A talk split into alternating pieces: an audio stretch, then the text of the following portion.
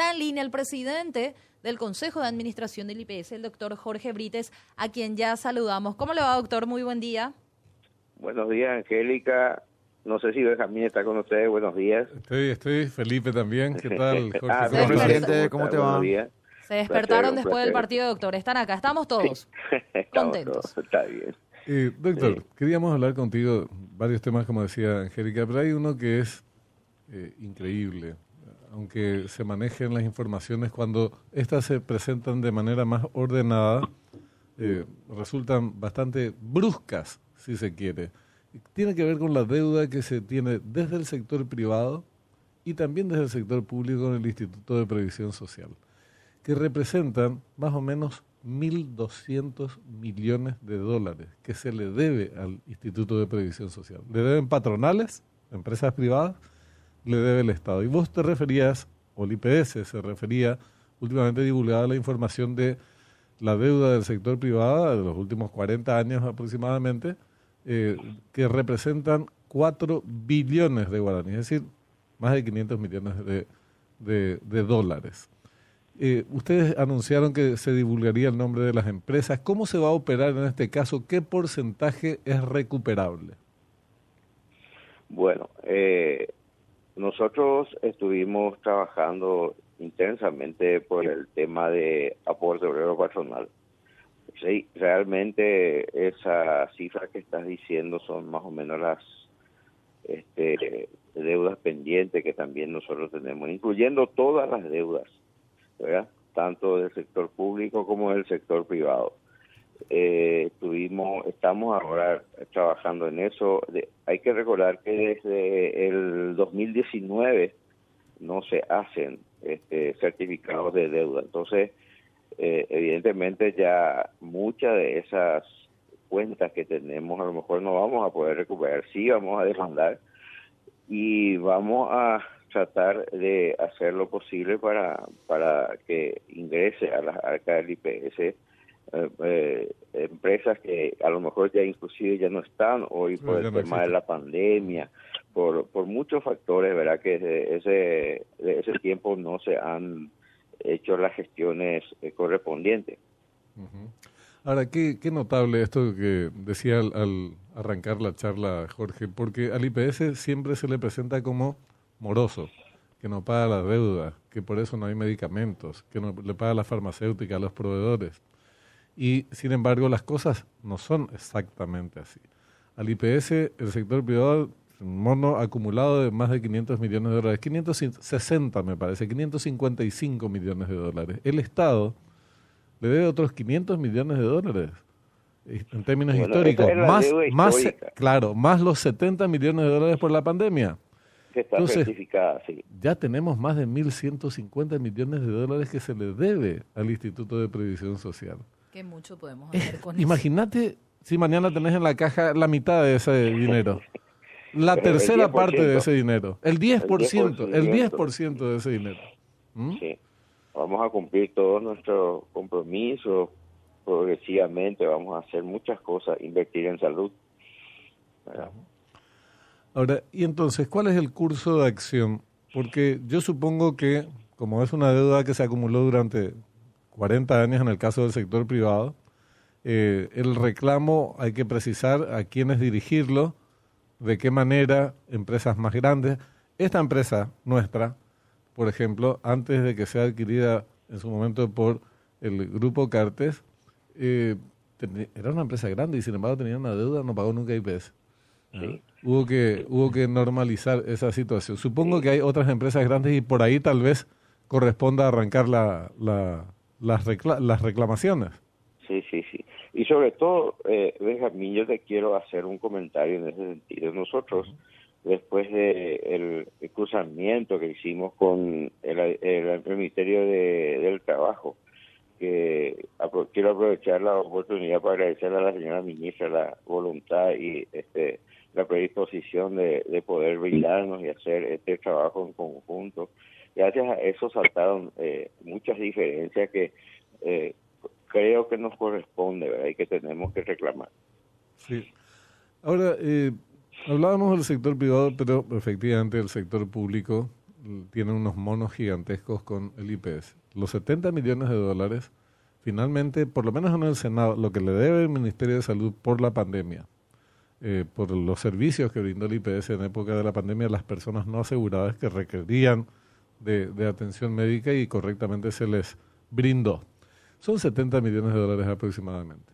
Eh, en el Senado no se incluyó eso a la hora de eh, votar el proyecto destinado a cancelar deudas con vialeras y laboratorios. No se le incluyó, pero al IPS se le exige pagarle a, a, las farmacéuticas, por ejemplo, a los laboratorios. Entonces, ¿por qué no se le incluye? ¿Qué, qué explicación dan a esto, Jorge?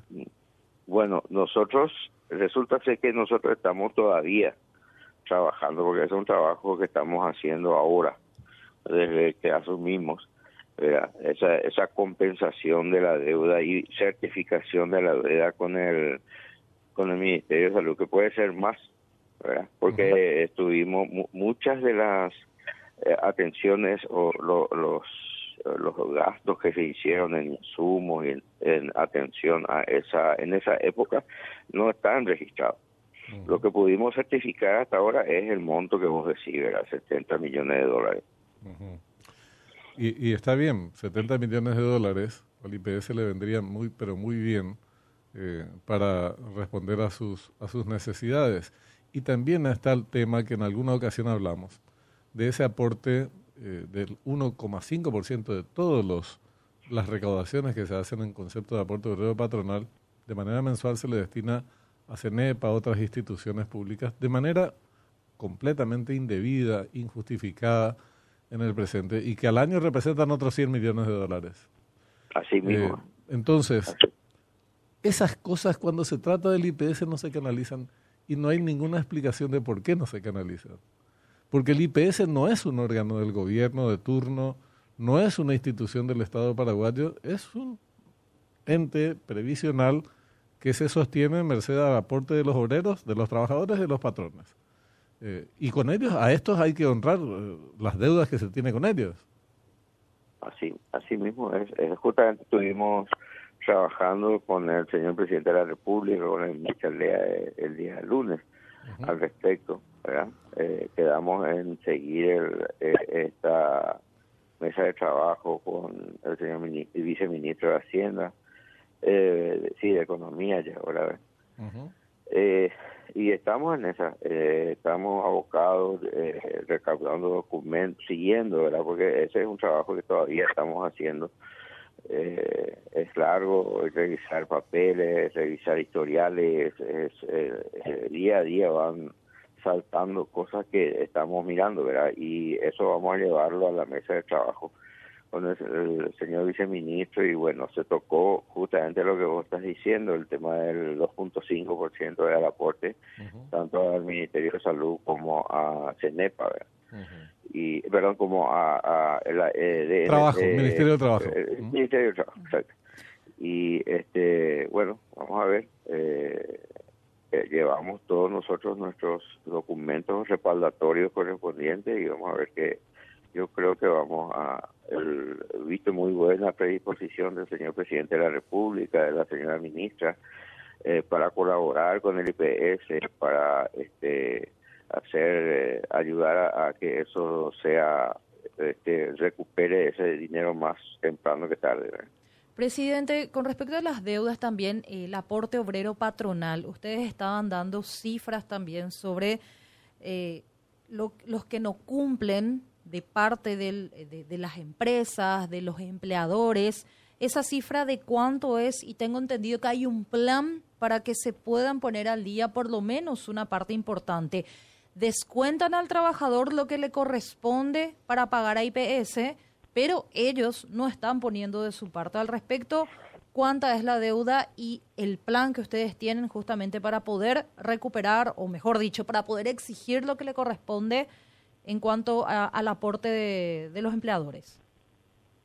Sí, eh, eh, pero eh, la, la, deuda en sí de, la, de, las empresas, exactamente no te puedo decir porque no tengo acá los documentos, pero como dijo Benjamín, la deuda total hoy ya los 4 billones de, guaraníes. Eh, nosotros sí, evidentemente ellos eh, estaban haciendo eso, están descontando a los trabajadores, pero no estaban aportando.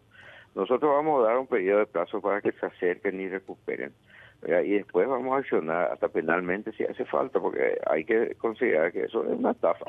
Evidentemente, si vos le descontás a alguien no aportás por ellos, estás haciendo un, es, un, es, un, delito grave. Que está penado en el, este, por la ley, ¿verdad?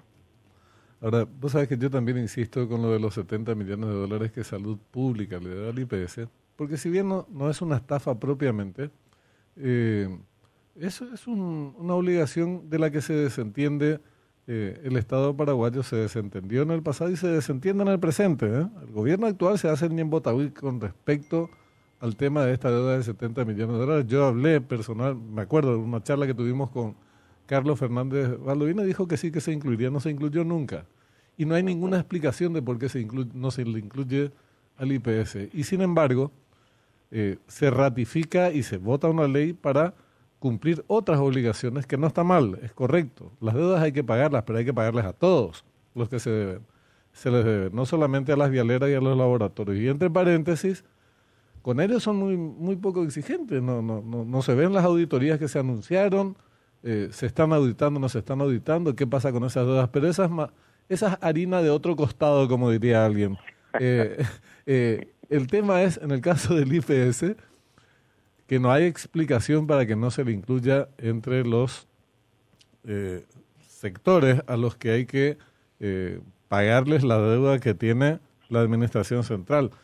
Yo no sé si a vos te explicaron, hubo alguna explicación, porque públicamente no se, no se conoció nada sobre eso. No, no, eh, nosotros tocamos esos temas. por eso te dije, Benjamín, hay, hay muy buena predisposición del señor presidente eh, estuvimos hablando y justamente por eso convocó a una mesa de trabajo entre la gente de IPS y la gente del Ministerio de Hacienda. Eh, vamos a tocar eh, todos los temas, no solamente los 70 millones, eh, el, el 2.5%, vamos a tocar la deuda histórica, vamos a hacer una, este, vamos a hacer, un, pero no sé si esta semana ya tenemos tiempo, pero probablemente la otra semana va a quedar pendiente esa tarea. Está bien. Bueno, Jorge, eh, no sé si los compañeros tienen una, consulta. Bueno, te, dejamos trabajar. Realmente el IPS tendría que, no sé si nadar en la abundancia, pero no tendría que tener las urgencias, las necesidades, eh, las carencias que muchas veces sufre si el Estado cumpliera con sus obligaciones y se recuperasen parte de eh, estos montos que desde el sector privado se la deuda. Entonces, esperemos avanzar en esa en esa dirección, porque después siempre se habla de la crisis del IPS, la crisis del IPS, la crisis. Mirá que ya soportó todas las crisis y a pesar de los agujeros gigantescos eh, que se tienen, eh, que tienen sectores del sector privado y público, eh, con el IPS que no honran sus obligaciones, sigue adelante. Entonces hay que poner las cosas en, en su lugar para el bien de los asegurados y de los futuros jubilados, ¿no? Eh, los que hoy requieren de sus servicios y en el futuro tienen el derecho de ejercer eh, el tema de la jubilación particularmente. Pero bueno, vamos a seguir conversando. Te agradecemos mucho por el tiempo, doctor. Por favor, encantado. Muy amable. Buenos días, buenos días.